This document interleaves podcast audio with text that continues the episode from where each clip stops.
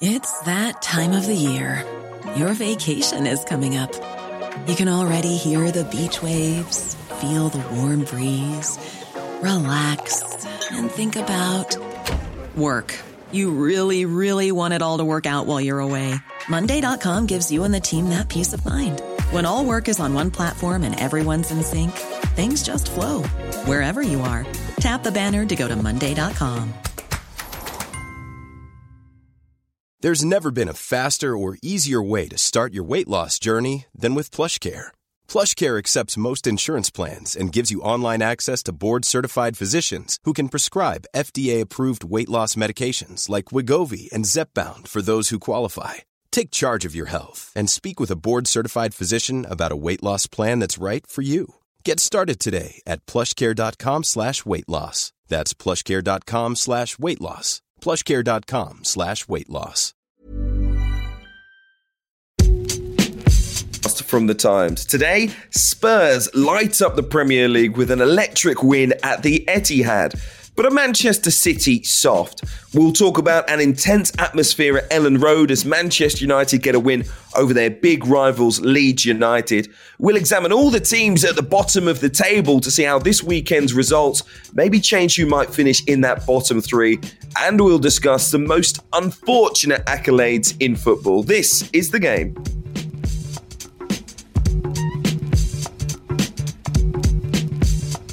Hello and welcome back to The Game Football Podcast. I'm Hugh Woozencroft alongside Alison Rudd and Tom Clark.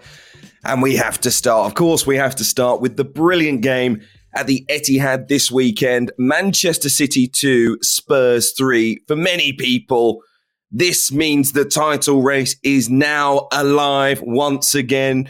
Tottenham bouncing back from three straight Premier League defeats. They sealed it, of course, with a 95th minute winner. Peak Barclays, as the kids say these days. Tom, I'm going to start with you. What do you think was key here? And let's focus in on Spurs before I hammer Manchester City. What was key to the Spurs win? Probably pressure off, I think, more than anything. You talked about the poor run that they'd been on.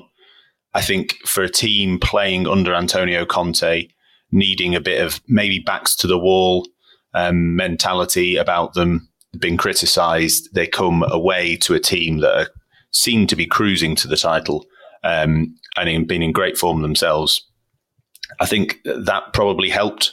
Tottenham were excellent, and Harry Kane talked about the kind of very much the team effort all the way through the team all the way across the pitch. But I think that kind of galvanising effect of a poor run of form and being the underdog and having that pressure off allowed them to play freely. And I think you saw that throughout the game, all the way through to them getting the winner late on. Oh, it's quite nice to see in actuality something I've banged on about, which is how you play City. And I'm just, well, I know the reason why a lot more teams don't do it is they don't have the calibre of player that Spurs have, because City play such a high line.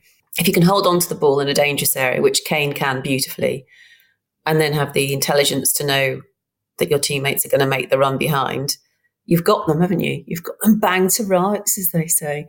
And it was it looked so simple, so obvious, and it's happened before when City have lost, because they don't lose often, so they're sort of seared on your brain, those moments when they are taken apart. And that's what you do. You just has to be backed up with discipline, which is a watchword of Conte. And it has to be backed up with concentration and an ability to be boring for most of the time. I mean, it was a bit of a slog, and it was hard work for that Spurs defence to stay alert, stay concentrated, because City weren't appalling, and there was a bit of luck in there as well that City didn't score. But they kept their shape, they kept concentrated, and they believed in the fact that if you've got Kane and Son together, you will slice through them. And City don't change, so that's the heartening thing. If you're the opponent, you know they're not going to suddenly be a different team because it's not working for them. So you can repeat the line of attack. So it was a really good jigsaw puzzle. You could see the prep that had gone into it. I agree with Tom. They played with a a sense of freedom. They didn't seem cowed by the fact they were going to the currently best team in the country. So that combination worked. But I often say maybe it's a hard thing to manufacture a sense of freedom, but if you can go into a game against City without being too scared about it, finding what you've got good in your team and trying to exploit that, then you do stand a chance. Too many teams still sort of give up before they've even started against Guardiola's sides, I think. Discipline, concentration and not being too scared. Like, Alison's picked out some really interesting points there in relation to the final minutes of this game. I went back and watched it again, not just the goals, but the kind of the full period of added time. And City get that penalty. And I was watching it live, but I wanted to watch it again just to see the kind of the reactions of the players on the pitch. And it was really interesting in terms of the ideas of concentration and discipline. Tottenham just seemed to react far better in a strange way to the goal than City did. There was a pass after the Mahrez penalty. Kickoff happens. City have the ball. There's a pass to Cancelo. He lets the ball roll under his foot because he's not looking at it and not concentrating properly. The ball then gets back to City, that move it to the opposite side, and Kyle Walker overhits a terrible pass, which Tottenham then pick up. And the winner is a brilliant, brilliant team move. And again, it comes from, as Alison said, not being too scared. You know, they were on the front foot. And another thing that Alison said, getting Harry Kane in spaces where he can hold the ball up and build play. I just thought it was really interesting watching it back in relation to the things Alison said there about concentration and discipline and not being too scared. I think that was evident across the game, but it really was evident in those final few minutes. Tony Cascarino said in The Times that he thought Harry Kane's performance was the best of the season. What did you make of it? Again, I will hammer Manchester City accordingly in a while, but what did you make of it, Alison? It only stands out because he's had such a poor season. I think what we saw was what Harry Kane has done well in recent campaigns. Ever since he started dropping deep and forging this partnership with Son, which sort of seemed to vanish for a large part of this season. But when he started to do that, we were hailing him every week.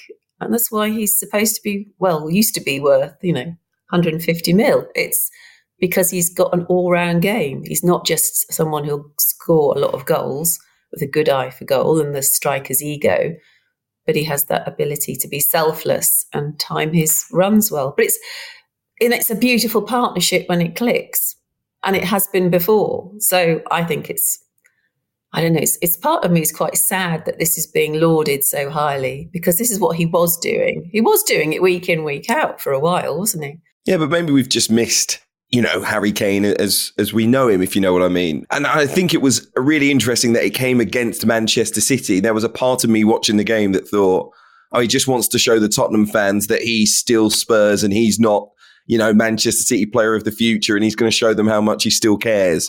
Because I have absolutely no idea why we weren't seeing this Harry Kane, in the previous games against the likes of Southampton, for example. We know he's a top player. He raised his game for this performance. I have to. I'm sorry. Ruben Dias, Aymeric Laporte. How many times do you want to let Harry Kane drop deep and no one goes with him? Neither of you marking anyone.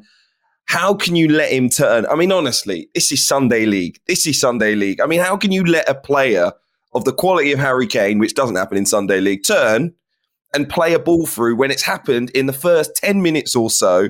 In fact, it happened for the first goal even earlier than that. You've let Harry Kane turn. He's played a beautiful ball through with his left foot. That was going to be the only way that Spurs' attack was really going to function. And time and time again, it was like they was too scared. I mean, it was honestly like Jaws was at the end of the boat. It was like they were retreating backwards while Harry Kane went towards the open gaping mouth and all the teeth, because that's where the action was.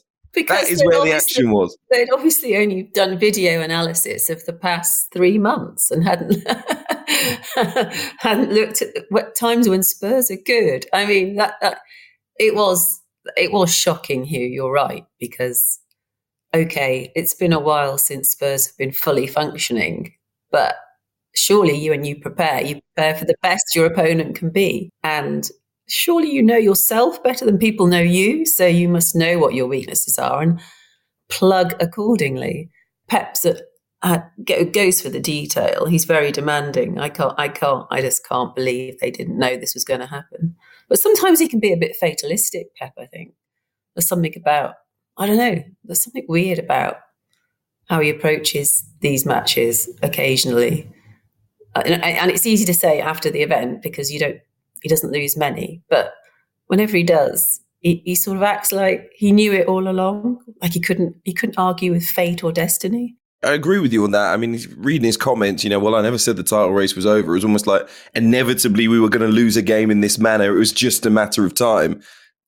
I think Manchester City at times are soft. I'm watching that game and I'm thinking, this is exactly how they get knocked out of all these major tournaments and Champions League games when they should really be winning against sides that they are clearly a higher standard than. And I'm not a Manchester City fan, but I find it highly disappointing. I don't truly believe that a team that is that high quality in terms of individual players should dominate a game for large parts and lose. I'm not saying they should have won, but I'm amazed that they lost that game. I mean, at the end, after the equaliser, I thought, right, they're just going to kill it. It's just going to be possession. It's going to be boring. They're just going to pass it around. And the ease, as Thomas pointed out, that they gave possession back and initiative back to Spurs. I was just, I could see flashbacks of Lyon once again. I was watching the Champions League final. I always talk about the best teams reverting to the thing that they know that they do well to calm matches down, whether that be, for some teams, it's just knock it long into the corner and hold it up and make the game really bitty and frustrating for the opposition. But for Manchester City, usually it's just put your foot on it, calm everything down, roll it around. We'll get back in our structure. And the other team can chase the ball for 5 or 10 minutes and then they'll lose the initiative. And they never did that. And I was very surprised. And the other thing that Paul Hurst pointed out in the Times, Tom, which I wanted to ask you about, was how toothless the Manchester City attack looked. Because I hate to be repetitive, but once again, I was screaming at the TV, buy a bloody striker, please. That's all I was screaming. And I know they've bought Julian Alvarez, but, Haaland, I think he's the one maybe, or even Kane. Someone needs to come into that front line in the summer. Yes, they would obviously benefit from any of those players leading the line. I think just briefly on your point about them being soft, I'm not quite sure soft is the word, but I wonder whether there is a complacency that comes with the way in which they play, the slight relentlessness with which they win games at times, the runs that they go on. It almost feels like it's a natural kind of counterbalance. And that's perhaps what buys into Alison's point about Pep and, well, there's nothing I can do about this. It's almost the yin and yang of when you play like that, you relentlessly win away at Brentford, away here, 3-1 here, 2-1 here, 4-2 here, bang, bang, bang, bang, bang, 20 games unbeaten, et cetera. And then, ka-dunk, it all just goes completely wrong. And in those moments where you need a bit of just calm composure and a bit of professionalism, as you say, put your foot on the ball. We've got 2-2. It's not ideal, but pretty good. They can't do it. They get swept up in the idea of let's get that win. Let's keep going. We are the juggernaut. And it's a strange sort of complacency to me that creeps in. To your point on them buying a striker, it's very hard, isn't it, to take this one game and pin it on just that issue, I think, because they have been so brilliant at times. I agree with you, and I've said it a few times myself. I'm not saying that I'm a genius and I said the title race was back on, but they haven't, to me, seemed quite as effective as an attacking unit this season as they were last season when we were like, oh my God, they're playing without a striker. This is amazing. So yeah, I would suggest they're probably thinking about that in the summer. But what I would say to counter that is I think that if and when that focal point, that striker comes in, Harry Kane, Erling Haaland, whoever it may be, that it will require quite a shift in system, because then those players all around, Bernardo Silva, Raheem Sterling, who move with such freedom and effectiveness, will need to adapt their games as well. So it's not, I wouldn't say it's quite as simple as bring in a striker and that will not knock them up a notch. I think that might actually cause a bit of disruption within the team. The other thing is with City that this season, particularly, has been, it seems to be, in the absence of a out-and-out striker, the forward-minded players, they all take it in turns to have their moment in the spotlight. And most recently, it's been Sterling.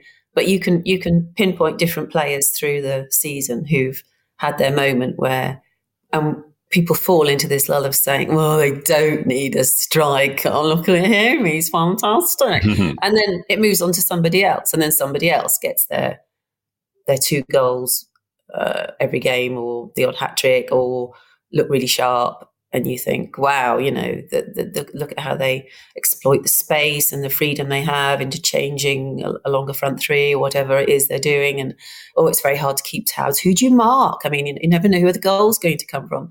It is quite a sort of risky formula, because you need, every week you need one individual to play outstandingly well. And if you're just a good, very good, reliable centre forward, it takes the pressure off everybody. It's like an extra option, isn't it? And I think that it's almost like for the current system to work, they need at least one person to achieve perfection, and then they're given a few months off, and then someone else steps in. And against Spurs, nobody had that moment. There was nobody who shone in attack. This is what I mean.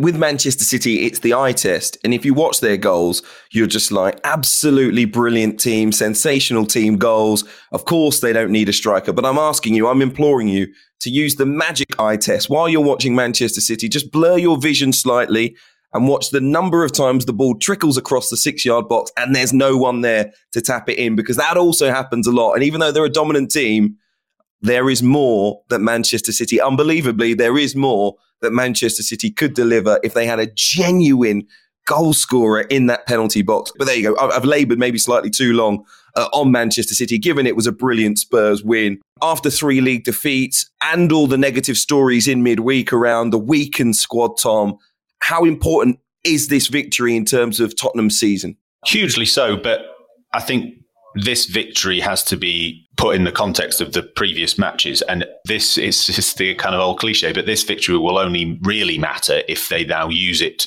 as a springboard to some good form. If we then go back to the inconsistencies and the poor performances that we saw against Wolves, for example, then it will be, well, that was great fun when we beat Man City, but ultimately it doesn't mean very much. So it'll be about the coming games now and whether we see Harry Kane particularly continue that upsurge in form, or was it just because he got a bit of space against a poor City, a complacent City defence? So, you know, to me, it's a good win, but it only really matters and is only really significant if they continue to show the form and the composure and the brilliant play that they did. Do you think they will, Alison? Do you think they've unlocked something here? I mean, the next run of fixtures is quite good for them. They're away at Burnley and Leeds. They've got Middlesbrough away from home as well in the FA Cup. Then it's Everton at home. 3 games they could win, conceivably, yeah, very comfortably. Then it's Manchester United, Brighton and West Ham. So maybe it gets a little bit more difficult. So the next 3 games, I guess, important to lay down a marker. I can see them beating Everton. Like, I can see them losing to Burnley and Leeds quite easily. Really? Yes. I mean, this is the point, isn't it? This is Tottenham. I'm not going down the Spursy route, but that's the point, isn't it? That they can, under Conte, it feels like the group of players that they have, it suits those moments against Manchester City. But then, as Alison's kind of hinting at, in those matches, Burnley, Leeds, you wonder whether they're going to be passing around to each other in possession all the time, going, well, what do we do now? On the title race, I've had this argument all weekend. I refuse to accept that the title race is actually back on. I flatly refuse to. All I asked is one simple question to all of my friends who kept telling me the title race is back on. I said, from here on out, who do you think will get more points in the Premier League, Manchester City or Liverpool? That's all I want to know. Who do you think will get more points from here on out, Manchester City or Liverpool? Tom? Liverpool. Oh, really? Why is that? Well, partly because I felt like you teed me up for it and I didn't want to disappoint. But no, it's similar in a similar way to you. And as I say, I'm not claiming any great genius for this, but I've never felt like I've never felt that the title race was over. You don't think it's back on now that there's been a very brief City slip up, but I never really felt it was fully over because I never felt that City were in that same relentless groove that they were in last season. Just watching them perform, it didn't feel quite as convincing. And on the flip side, Liverpool, unlike last season where they couldn't get in a groove, they kept getting injuries, they kept stuttering. It just felt like a kind of season of mishmash. Now everything's coming together. Mane scored a brilliant goal and it will return to form. Luis Diaz is in the team and has just got his first goal. Mo Salah is relentless. He's just scoring and scoring. They're getting players back fit. Some of their midfielders, Thiago seems to be influencing games more and more. They have the kind of slightly relentless feel about them. And I think you start to look at City and wonder whether it won't be a complete shift. But I do wonder whether Liverpool have got that relentless groove that City had last season. Alison, how on is the title race then? Liverpool, a game in hand, 6 points behind. Well, you just have to take emotion out of it and look at the table, and it does all hinge on Liverpool beating City and thinking, well, could City just draw one of their remaining matches and Liverpool win all theirs? It's possible, and I don't think that's ridiculous at all. So I'm nervous to say, it's an open title race. I'd probably make City favourites because they've won more of them lately. Come on now, Alison. Put your chest out. Puff your chest out now. Come on. What do you mean probably? What do you mean probably? If I don't see why you'd be cynical about a title race being back on, when it really does boil down to, can Liverpool beat City in their second meeting of the season? Surely that's possible. Highly possible. Actually, I think one of the big things for me is when that game takes place. 9th of April feels a little bit too late. I actually feel like City could... What, you think City will have bought a striker by then? No, they won't. I think they could be more than 3 points away, even with the game in hand by that point in time. It could be, once again, far more in their favour. I think had that game taken place in the next few weeks... There could have been a huge psychological shift had Liverpool won that, and that could have affected the rest of the season. But I think by that point in time, Manchester City will be with, it might not be a huge amount, but there'll be more than the 6 points and the game in hand away from Liverpool. You're saying two things there, aren't you, Hugh? You're saying that you've blasted City more than me or Tom have, right? So you've made them sound like absolute Muppets, and then suddenly you've gone from that to saying they're not going to drop a single point, whereas Liverpool will. I never said that they wouldn't drop a single point. I said that they will drop fewer points than Liverpool between here and the end of the season. How many points do you think Liverpool are going to drop? They're not going to drop many, are they? Well, how many points do you think Man City are going to drop? Answer my question. Who is going to drop more points between here and the end of the season, City or Liverpool? Your opinion, Alison Rudd. Well, I hope that City will drop two more than Liverpool drop. There you go. That's okay. Listen. Clip that up, John, our producer. We've had the predictions here. It's been very firm. Alison has stuck her chest out. Liverpool will win the Premier League title, and Tom says Liverpool as well. I'm saying Manchester City. I also think that both of them, looking at the fixtures that are coming up, I think both of them before that game, Hugh, on April the 9th, both of them will drop points before that game. So I actually don't agree with you that it comes a bit late. I actually think it'll come to that game in incredible tight sense, and it will really all come down to that game because I think both teams might drop a few points before then. Right, okay. You heard it here for the 180th time. Then the title race is back on. We'll be following it. Of course, we will on the Game Podcast. Remember, if you're enjoying it, rate us, leave us a review, and make sure you're subscribed. We're off to Ellen Road with Henry Winter next.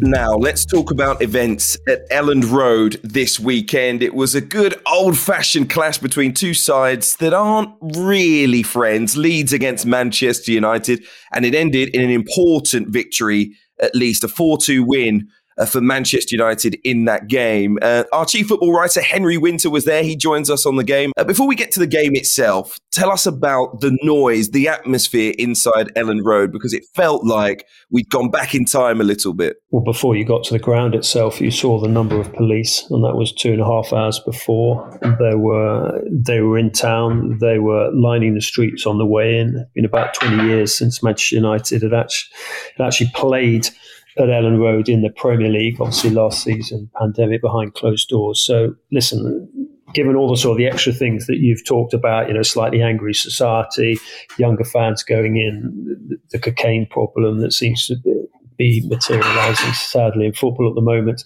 There was always going to be an edge to this, and as you say, the sort of, you know, the long-standing rivalry.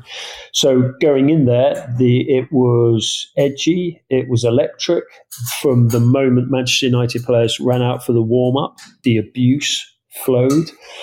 And they stood up to it. Maguire stood up to it. You could see the way he was smiling towards towards the Leeds fans. I think he actually had one of his mates was in the crowd, and they've been having some banter on the phone, also messages beforehand. So I think he was looking. I mean, he did well to find him in 30,000 fans. So look, there was an edge to it. You know, leaving aside the footballing significance of the game, with Manchester United wanting to cement their hold on fourth, and Leeds United worrying about this slide towards the bottom part of the table. So yeah, there was a huge edge. Sadly, coins were thrown. There were Munich chants. There were Turkish flags. The usual paraphernalia, sadly, that comes with Manchester United, Leeds United games. It's sad because in the end, I think they delivered a bit of a cracker for us, Manchester United and Leeds. I wanted to talk about Leeds a little bit earlier on. We were talking about the sort of relegation battle. 7 defeats in 10 for them now. Liverpool, Spurs and Leicester are their next 3. What did you make of their performance in the game? How big are their worries? I was slightly surprised that Marcelo Bielsa started with Rafinha on the bench. I thought he obviously changed it at 2-0 down at half-time. Rafinha came on, Gerrard went up front. They had more of a focus, and they were just terrific. You know, when they are attacking like that, this is murder ball come to life. Everyone knows the murder ball training session they have for 30 minutes of no shin pads, ball constantly thrown into play, everyone flying into tackles. And they then went and did that, and they stormed towards Manchester United. But, you know, it's unfortunately, they then, you know, they get back level, they then ship 2 goals through individual mistakes. They've conceded 50 goals in the Premier League this season, and that's relegation numbers. They're missing Calvin Phillips shielding in front of them. They're missing Patrick Bamford in attack to hold up the ball. So look, there are a variety of reasons, but I spoke to Dan James last week, and he said, listen, this is the way that Marcelo Bielsa plays. It's attack, attack, attack. But they're going to need to tighten up that defence, otherwise they will get dragged further into the mire. For you, how concerned should Leeds fans be? They've got a 5-point cushion over the relegation zone at the bottom. And they're heading towards Liverpool. I mean, it's difficult for them. And I think Bamford might have a chance, certainly the bench this week. They need Calvin Phillips back. You know, once they've got those 2, because it's not a particularly big squad, it's not a particularly strong squad. But it's, you know, they're fantastic going forward, but they've still got a championship defence. They've got a Premier League goalkeeper in Meslier. I really like him. But they've got to stop making these mistakes. I mean, they were unfortunate in terms of injuries and having to rejig their defence in the first half, and then that exposed them. But, you know, I mean, Maguire was just too strong, too determined for Llorente. They've got to be more powerful at defending set pieces. Yeah, you wrote in The Times about Harry Maguire's inspirational performance in many ways. I have to hold my hands up. I'm one of those who has often criticised the Manchester United captain. For you, what was so important about the way he played? Wasn't simply the way he played, the goal, you know, the header he then sent to Lindelof, which eventually forced Manchester United's second goal. It was just his leadership. It's his sort of occasion. You know, the weather was filthy. You know, the abuse they were getting from the fans was equally filthy, and he stood up to it. And it was just. You know, he's been taking a lot of criticism, but if you take a slightly broader perspective, look, we know he can get turned, he can be slightly immobile and get turned by players who run at him with pace. But all this writing Harry Maguire off, it's partly, you know, the legacy of the £80 million fee. People say it's non-£80 million defender, and that was because Manchester United paid over the odds, and Leicester are very good at bargaining. But, you know, we have to remember it was only, 9 months ago that he was voted in the UEFA team of the tournament for the Euros, and he was up against some pretty decent Italian centre-halves in that as well. So look, there is a good player there. I quite like him as an individual. I think he's a decent guy. I thought what was the most important thing that came out of yesterday, given that there'd been a week of focusing on Maguire's leadership, should he be captain, focusing on where they risked in the dressing room, is that I think Manchester United players showed they cared. And I think they will come away from Ellen Road with the points, with the performance, but also with that cementing in the fans' minds that they've got players out there who do care. And also, I know this is away from Maguire, but Ranić, I'm not a particularly huge fan of his as a coach. I understand why he's a good technical director.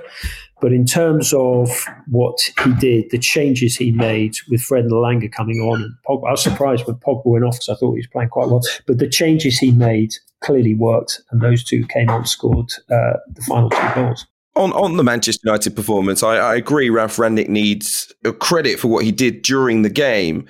But I think Manchester United fans would have seen them go 2-up and again the two goals coming back and the equalisers, and felt like the side was still exhibiting the same problem they had in their previous few games. Despite getting that victory, do you feel those issues are still there for United? I mean, this is the thing with Manchester United. They need the consistency. You look at the relentlessness of the best two teams in the country, Manchester City and Liverpool, and okay, City had a blip at the weekend, but you know that they will go and put together another winning run. Manchester United have got to do that. They've got to be up for every single game. You know, they just got to imagine that they're playing at Ellen Road and that everyone's against them, and they need that sort of band of brothers spirit. They've got to do that at home. They've got to do it at other games as well. So in a strange way, Leeds probably did them a favour. Henry, I've got to say, I'm so glad you said that you think Manchester City are going to go on a winning run from here on out, because you could maybe settle an argument we've been having on today's podcast. I can see Alison Rudd's already not very happy with me asking this question. Who do you think will win the Premier League title from here on out? I think the real winners will be the Premier League, will be the neutral, because we've got two of the best teams we've ever seen in this country. Different styles of play. I mean, you look at Liverpool and there's a slight sort of chaos theory, the way they played. And then you look at Manchester City and it's all sort of carousel culture and moving the ball around. They're a joy to watch. English players sort of spicing the two teams. Everyone's saying it's going to come down to that Etihad game. Antonio Conte, who's a brilliant coach, Manchester United should have got him. That's an old argument. But if people will look at what Conte did with Manchester City's high line, and Paul Hurst wrote a very good piece in the game today about it, which I urge you people to read. But other people will follow that. But look, you're up against Pep Guardiola. You're up against Ruben Diaz, who's not going to take the defeat lightly. You're up against Rodri, who was confused by Harry Kane's movement as a 10 and as a 9. You know, you're up against Kyle Walker, who's determined. You've got tough people in there. So I expect Manchester City to respond. But you could have this extraordinary element, which will be one of the most remarkable moments of the season. City and Liverpool could play each other 4 times in, I think it's 11, 12 days, if they get drawn against each other in the Champions League and in the semi-final of the Cup, as well as the Etihad game, I think, on April the 9th. So, look, just as a football fan, as a neutral, not being a supporter of either team, I just think it's fantastic, and we're in for a fantastic run-in. But at the moment, and apologies to Alison, I see City just edging it. In that case, Henry, I'm going to completely change the subject. I want to know, because you were there. And I think it really matters when someone's there. You see so much more, because looking at the game at Ellen Road on telly, it seemed to me the pitch was very, very draining, sapping the energy. I saw some players were actually struggling to put one foot in front of the other. And I concluded, erroneously, that because Leeds are pushed, as you explained so vividly with their murder ball technique and so on, they're very, very fit. Manchester United are not quite at the level yet that a manager who loves the pressing game would like them to be at. I thought in those conditions, Leeds will get stronger and stronger as the game goes on. Oh, and they got 2 quick goals, or this is it now, they're going to win, because they've got more energy and they'll cope better with how sapping the pitch is. But they look like they tired and Man United didn't. And I wonder if you could explain to me why that happened. I think that's very true. I think it's also, you look at the quality that the respective coaches could bring in off the bench, and Ranić at Manchester United could clearly bring in, you know, some exceptional players. But you're right about the pitch. I mean, there was an extraordinary moment where Daniel James, who's I think about sort of 5'6", was challenging Paul Pogba, which sort of embodies what James and Leeds are all about, and the two of them went crashing to the turf. And I actually thought Dan James was actually going to have to swim his way out of it, because there was so much water spraying up. And fair play to both sets of players because the ball wasn't running true. It was obviously slowing up in the wet. It wasn't like that slick surface where you could just ping it across. And the wind was filthy, particularly in the second half. So look, Leeds have got problems there, but I just hope that Bielsa realises that and doesn't sleepwalk towards the relegation zone, because he's got to work more on that defence. Henry Winter, thank you for joining us on the Game Podcast. And I love a good football's the winner answer as well. Very much on the fence. Appreciate it. Thank you for joining us on the Game. It's that time of the year. Your vacation is coming up. You can already hear the beach waves, feel the warm breeze, relax, and think about work. You really, really want it all to work out while you're away. Monday.com gives you and the team that peace of mind. When all work is on one platform and everyone's in sync, things just flow. Wherever you are, tap the banner to go to Monday.com. There's never been a faster or easier way to start your weight loss journey than with PlushCare. PlushCare accepts most insurance plans and gives you online access to board-certified physicians who can prescribe FDA-approved weight loss medications like Wegovy and Zepbound for those who qualify. Take charge of your health and speak with a board-certified physician about a weight loss plan that's right for you. Get started today at PlushCare.com/weight loss. That's PlushCare.com/weight loss. PlushCare.com/weight loss.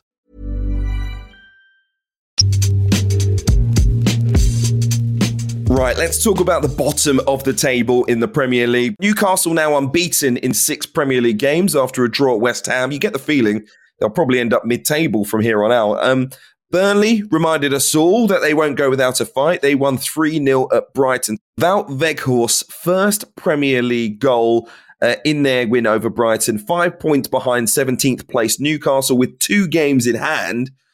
I think survival might be on for Sean Dyche here. Tom Clark, what do you think?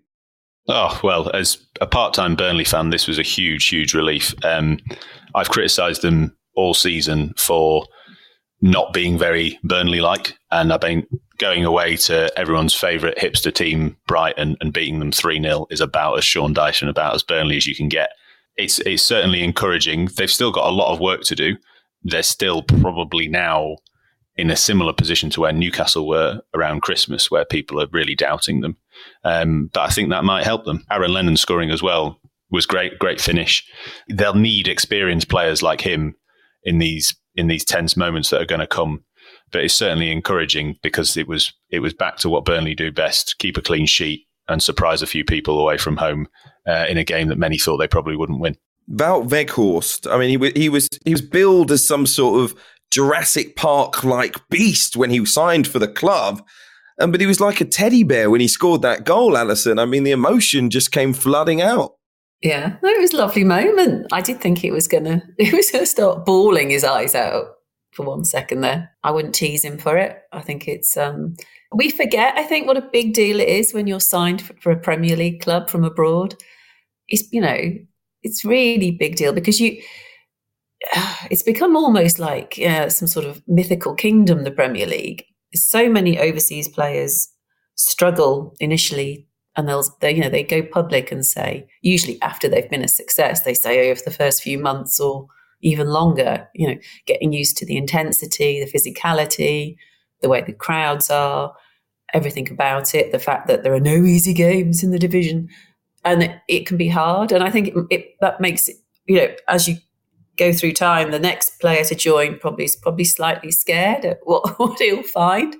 And his first few games were almost comically poor. He looked cumbersome and like he was, you know, not quite at the level, didn't quite work out. But to have sort of U-turned so rapidly, but obviously worked very hard at getting a connection with his teammates, is fantastic. And Tony Cascarino says today he thinks he's an improvement on Chris Wood, who left for Newcastle. So it's, you know, what could have been disastrous, you know, a fellow relegation battler nicks one of your best players.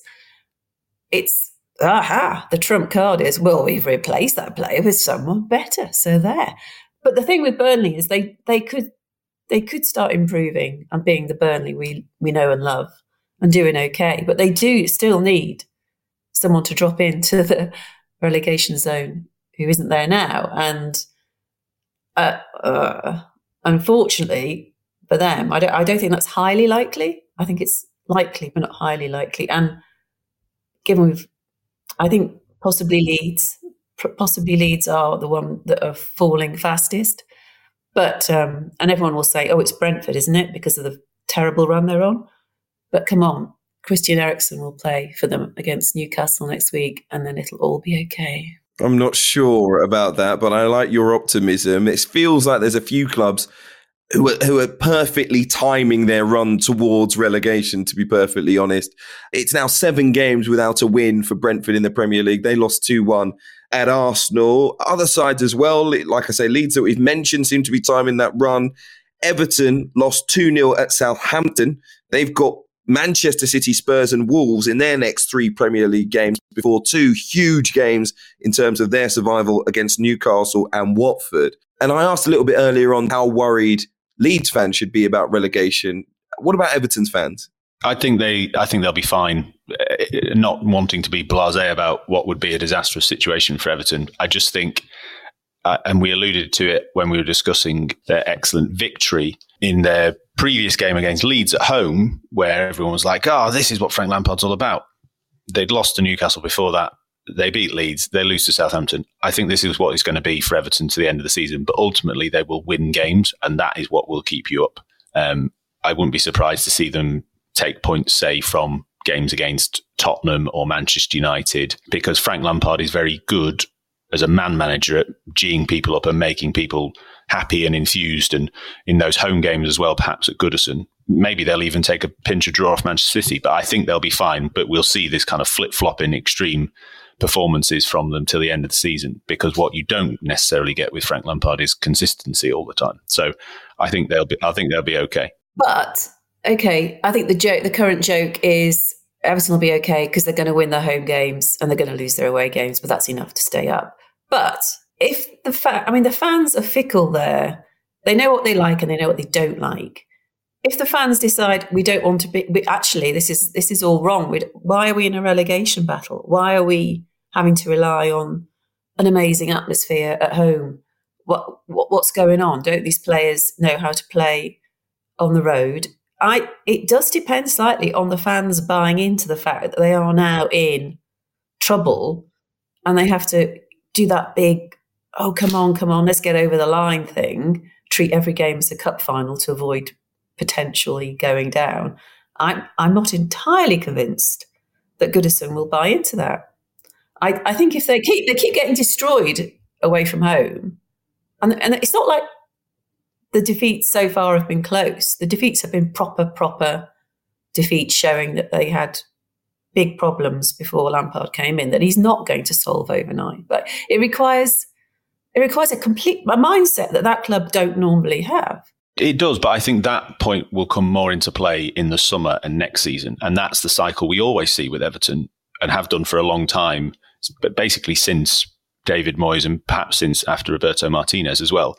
The flip-flop of game to game that I'm talking about is evident in season to season managerial appointments. You know, they go for the superstar appointment, then they go for the conventional pragmatic approach, and then they go for the superstar, and then they go pragmatic. That in itself is embodied in the way the games work. And I agree with you that the patience is probably wearing thin, but I think because it's to make the season shorter, it's from now until the end of the season. What's the objective? Not get dragged into relegation. I think the fans will park their grievances until the summer, but I wouldn't be surprised that come October, November, we're having a conversation about Everton and a lack of consistency again. But I think ultimately that will be fine to keep them up. I disagree with you, Alison, that as much as I love a rom-com and I love a fairy tale, and like Wout Weghorst, I'm 6'3" and I love a teary cry when something's emotional. So, you know, I'm very much of the big guys can cry. I don't see the, you know, Brentford fairy tale, Christian Eriksen curling in set pieces for Ivan Toney to score. I think they're on a bad run. And I don't see, in the same way that Newcastle have got new players and enthusiasm, Everton have got a new manager. Leeds, I think, also in this same bracket of where I don't know where their impetus and I don't know where their kind of inspiration is coming from. You know, we talked about Burnley and, you know, their new talisman. I think that's a lot to put on Christian Eriksen, I think. So I would be worried about Brentford. Why is it a lot to put on Christian Eriksen? Well, because I think he's got a lot on him as a story, hasn't he? We as journalists are all fascinated about him. There's probably half the medical profession are fascinated by him as well, to kind of see what is going to happen and how they're going to treat him, how Thomas Frank is going to manage his performances. Are we going to see him play a bit part role to start with, 20 minutes off the bench here and there? What role is he going to be able to play within the team? Even before he had a life-altering medical situation happen to him, he was never the kind of... You know, he was a creative midfielder. That's what he is. He's not Mo Salah. He's not quite Bruno Fernandes. He's a creative player that works well in a team, but I think he's one that needs players playing around him. I don't think he's quite that talismanic figure who will score 2 goals and win the game and what a hero. I think he will elevate Brentford. Of course he will. And he will probably have a big impact in the dressing room, as they always say, because of his experience. But I think, given the context of what's happening in his life and his career, and in the then placing him in that Brentford team on a big slide, to then say to him, you are our talisman, you've got to lift us on the pitch, I think that's an awful lot of pressure to put on him. And I'm not sure he's the type of player, health issues aside, all being well, brilliant. Even then, I don't think as a type of player, he's that sort that will bring Brentford up. Oh, come on, give Thomas Frank more credit. He's not going to do that to him. The reason he's gone to Brentford is precisely because everyone knows it's a huge deal and there'll be loads of attention on his first few games. And then it's only be the first few games people do that, and then it will fade slightly. But he's gone to Brentford because he's comfortable there, and half the team are Danish, and he knows Thomas Frank really well, and he'll feel comfortable, and they will make sure that he isn't given that sense of responsibility at all. And I don't think any of the defeats that Brentford have had have been so abysmal. You say, oh, they've collapsed at all. They've mostly played well in defeat. They've just given their manager a new contract. Then there is no sense of crisis. They will use Eriksen exactly how they should, which is to boost morale, add a bit of quality, no pressure on him whatsoever. It can only be a good thing. And looking at the table, all they need is like 2% marginal gain and they'll be okay. But I think it can be those things, and I agree with you, but I'm just coming back to the idea that Christian Eriksen will be the kind of the lift that, say, we're talking about with Newcastle having new players, Wout Weghorst at Burnley. I don't know where else they're getting the kind of the star quality, the match-winning moments. I don't know where else they're getting it. Eriksen, as you say, will be allowed to be what he needs to be, both in a playing sense and in a medical sense. But I think they need more than that. And I think you could easily, and this is not a criticism of Thomas Frank, I think you could have a situation where Brentford do pretty well to the end of the season. Christian Eriksen is a lovely story, and hopefully, all being well, comes back with no issues. And they still finished just 18th, and it will still have been a good performance, and it'll still have been an impressive season. But they could go down in 18th. It'd be depressing, Tom. It would be, but life is hard like that. And me and Wout Weghorst will share a teary pint over it as he celebrates surviving. But it would be depressing. But I could foresee that happening with Brentford, because I just think even at the start of the season when they were impressing so much, it never felt. Like, he never fully convinced me that this was what was going to happen for the rest of the season. And I think those kind of big games and that excitement that came with them at the start of the season slightly overshadowed the period before Christmas where they started to drop off and tail off a little bit. Look, I could be wrong. And as you say, it would be a very depressing and not at all fairy tale. You know, we're talking about the title race and how exciting it will be for football.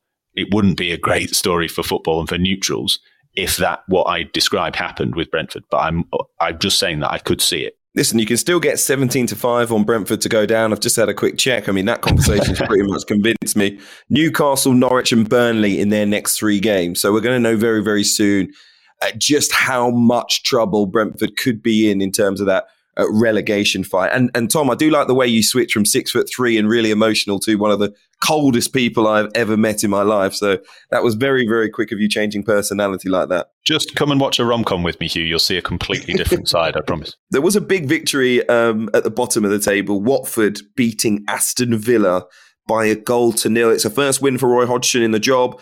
Their first win in 12 league games. His old side Palace are next, and then it's a tough run. Manchester United, Arsenal and Wolves. But has that win, and could that win give Watford maybe some impetus to go on a bit of a run or maybe just improve their form, Alison? Well, of course. And they do. I thought it was a really instructive match for lots of reasons. And if I was Steven Gerrard this morning, I would be, I don't think I'd want to go out the house and go for a coffee because of the way Roy Hodgson was so nice about him, saying how, you know, one day he'll be a great manager. But this, you know, the implication being, whether he knew it or not subconsciously, is that you can't just walk in and have the 50 odd years of experience that Roy Hodgson has got, where people I think scoff at his age, but he knows so much.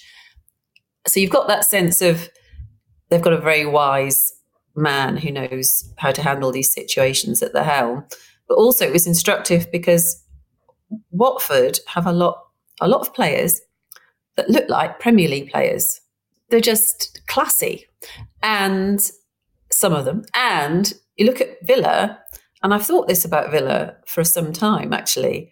They've got this slight aura of being a very good championship team about them. There's something not quite... I feel like they got a huge boost from Gerrard coming in, trying to make B-plus players into A-minus players, but they're not really. And Watford were classier, and the whole game was managed better.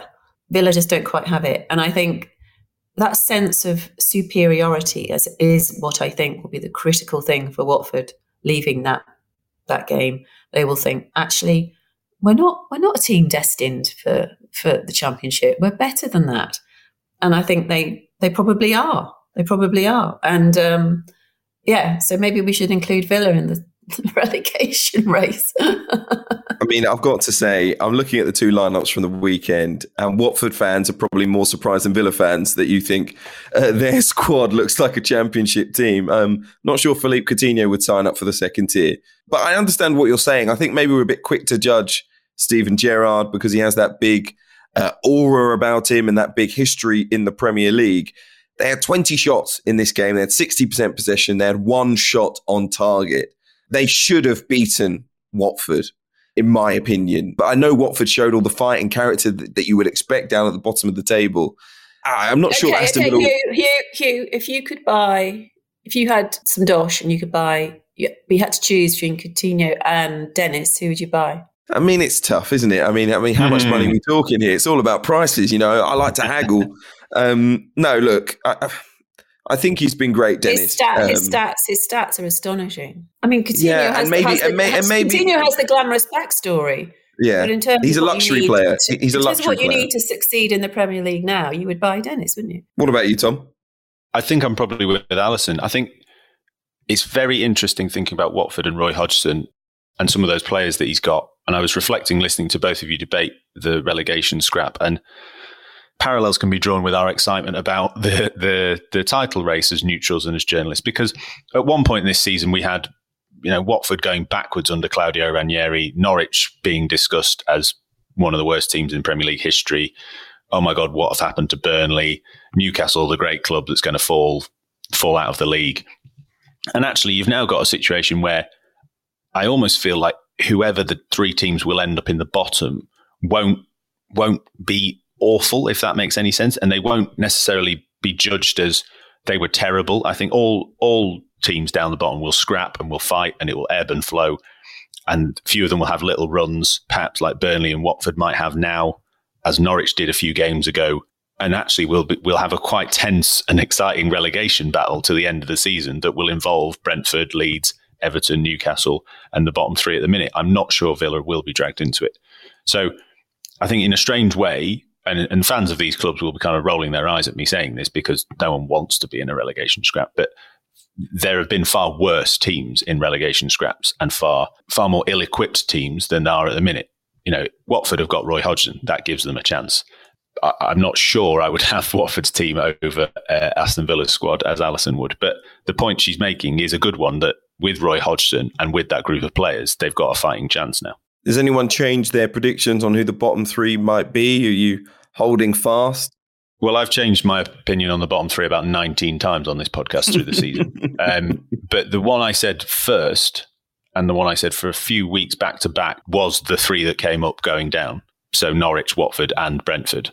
And there's just something about the Brentford situation that makes me wonder whether, as I say, they could end up in 18th and it would be a very admirable effort and we'll all be excited and delighted at Christian Eriksen's return, but they still will go down.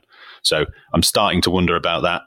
I'm going to hold off on changing just for now because I think Burnley have got to get another win yet before I start to consider changing my mind. Norwich leads Everton. Wow. That Blimey. Would be incredible. Okay, I'm not even going to go deeper into that. We're just going to see what happens because that would be an incredible end to the season. Listen, still some more for us to discuss. A series of unfortunate events is next. Well, it was a highly forgettable evening for Liverpool women's player Michaela Moore. She was playing for her country, New Zealand, and she scored the perfect hat-trick of own goals. Playing against the United States, it was a 5-0 defeat in the She Believes Cup. Left foot, right foot, and header, unbelievably, of own goals. And it got us thinking about what are football's most unfortunate accolades, things that players really would want to forget. Tom, have you had a thought? I have had a thought, and unfortunately, it's not a player. And unfortunately for listeners who are sick of me talking about Lincoln City, it's Lincoln related, but it is a particularly lower league accolade that no club would want. 1986-87, relegation from the Football League was introduced to the conference. I wasn't even born, but my dad tells me that even a pessimist like him wasn't that worried because in January, we were 7th in the table. Nothing to worry about. And then we went on a horrendous run that saw us go into the final day of the season in contention to get that first relegation spot in history, first team to go down. We were alongside Burnley and Torquay. We lost 2-0 at home to Swansea. There was massive delays in the other game, partly due to all the crowds trying to get in at the behemoth that was Burnley. All the TV crews had gone to watch Burnley because they were like, oh my God, Burnley are going to go down. Huge delays. They held on to get the points they needed to stay up. At Torquay, a dog bit a player. I'm sure you may have heard this story. If you haven't, check it out. Yeah. And there's even a documentary about it somewhere. A dog bit a player which delayed the game and caused absolute chaos. And so before, you know, long before the days of Twitter or anything like that, my dad's trying to find out what the hell's going on. Still not, score still hasn't come in. Torquay scored. Burnley held on. Lincoln went down on goal difference, finishing the season in bottom, in the bottom of the table. The first and only time that season we had been bottom. We dropped in on goal difference on the final day to become the first team to be relegated from the Football League into the conference after the system was introduced. So there you go. If you think scoring an own goal hat-trick is bad, it doesn't get much worse than that. It sounds awfully like what's going to happen to Everton, Tom. It's amazing. It's in a series called Losers on Netflix, all about losers, various losers in sport, and it's done absolutely brilliantly. And it's not very long if you want to check it out and you've got to spare 20 minutes or so. Alison, what about you? What are you thinking? I think the most unfortunate accolade of recent times is that Kep has been called is the world's most expensive goalkeeper, and I've calculated he's the world's most expensive keeper and he's the 53rd best keeper in the world. So that is not, it's a burden for the chap, isn't it? It was a burden when he joined Chelsea and his value has slowly gone lower and lower and lower. He's become a specialist keeper, quite good at penalties, which makes him 53rd and not 74. And I just think, bless him. And you can see him trying. I don't know. There are loads of players who've been the most expensive, this and that. And usually they have something about them, but he doesn't. He still looks very young and not quite of the stature and physique and style of a wonderful keeper. And of course, if you remember, he took that accolade a matter of days after Alison became the world's most expensive keeper. And Alison just thrived not having that label on him, whereas Kepa took all the pain and suffering. I just wonder if in a parallel world, if he hadn't been the world's most expensive keeper, what his Chelsea career would have been like. There are a lot of near misses, unfortunate accolades, I think, that are the key. There are a lot of transfers missed out. I think of Saido Berahino, who was this future goal scorer for Spurs and never got his move, and now he's playing for Sheffield Wednesday via Belgium, and how it changed not just his career but his life, and it's something that he might be remembered for. But there are loads of players like that who nearly men and women in many ways. Tom, what do you think? I mean, I'm particularly enjoying Hugh. Alison is clearly, absolutely pumped at the title race being back on and Liverpool's hopes, because she is coming out swinging on this podcast. Aston Villa are Championship side. Kepa not even in the top 50 goalkeepers. Leeds and Everton to go down. I mean, honestly, never seen someone so excited at the idea of Manchester City bottling it. Listen, most unfortunate accolades could go to Alison Rudd at the end of the season when we get that relegation prediction back up after they both finish mid-table. So always planning ahead, always thinking of the clips. I'm thinking of you.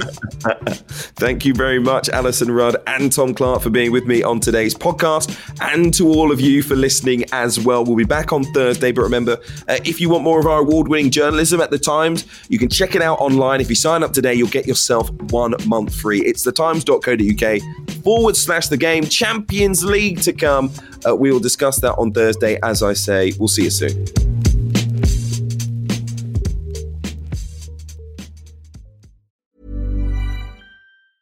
Small details are big surfaces. Tight corners are odd shapes. Flat, rounded, textured, or tall. Whatever your next project, there's a spray paint pattern that's just right. Because Rust-Oleum's new Custom Spray 5-in-1 gives you control with 5 different spray patterns. So you can tackle nooks, crannies, edges, and curves without worrying about drips, runs, uneven coverage, or anything else. Custom Spray 5-in-1. Only from Rust-Oleum. Hey, it's Danny Pellegrino from Everything Iconic. Ready to upgrade your style game without blowing your budget? Check out Quince. They've got all the good stuff, shirts and polos, activewear, and fine leather goods, all at 50 to 80% less than other high-end brands. And the best part? They're all about safe, ethical, and responsible manufacturing. Get that luxury vibe without the luxury price tag. Hit up quince.com/upgrade for free shipping and 365-day returns on your next order. That's quince.com/upgrade.